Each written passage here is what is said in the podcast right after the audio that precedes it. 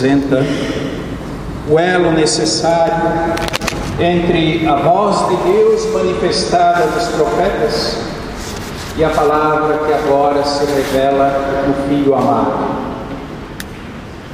Nele, em João, se cruzam os aspectos da continuidade e da descontinuidade. Por um lado, João anuncia a necessidade de rupturas, de conversão.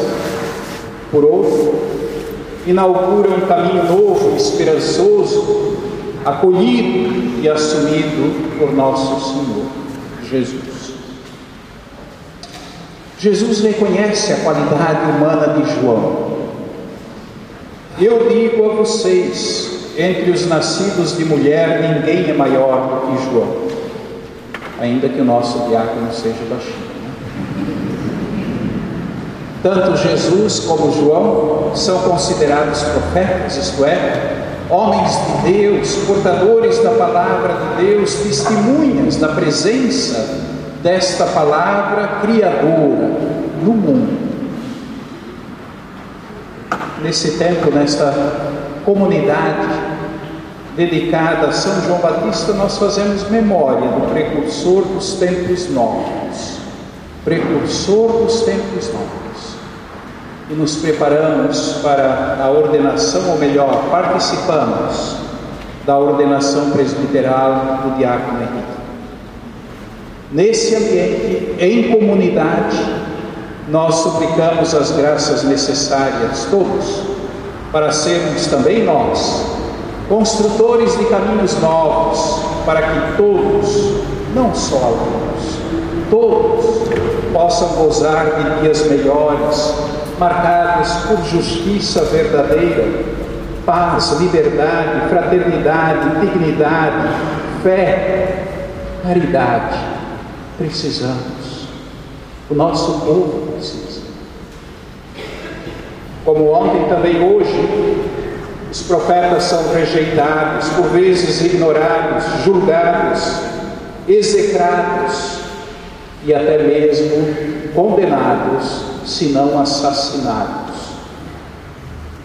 Contudo, esta situação não impede alguém de se sentir corresponsável participante da construção do novo que todos desejamos e necessitamos, de uma sociedade virtuosa, justa, saudável, onde o foco seja sempre o cuidado e a promoção da vida.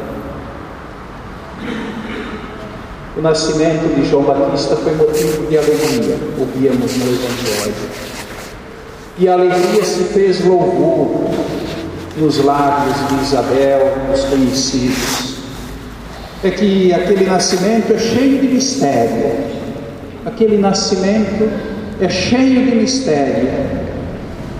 E sentir o mistério de um Deus amor que visita, age e planifica a existência, não só pessoal, mas também comunitária, é motivo de grande de enorme alegria.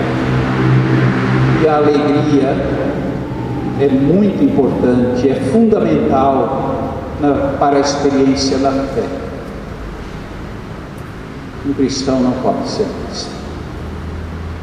A tristeza não pode ter lugar na caminhada de fé de um batizado, de uma batizada, de alguém que se sente amado, querido, íntimo do Deus amor. Também nós aqui hoje nos alegramos com a disposição do Henrique em acolher o sacramento da ordem do grau de presbítero. Também a vocação traz as marcas do mistério, do mistério. E como Isabel e seus parentes e vizinhos, também nós louvamos o Senhor que nos envia a ti, Henrique, para cooperar com o nosso ministério no seio deste presbitério, entre irmãos. No seio do presbitério, com o presbitério, na comunhão com o presbitério. Que tu possa ser um homem autêntico e determinado.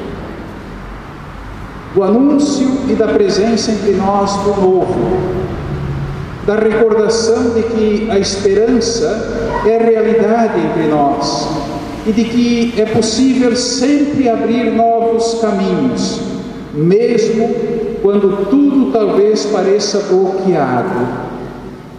E até às vezes há os que querem voltar atrás, pois a partir da fé sempre é possível o novo, novas oportunidades, horizontes novos.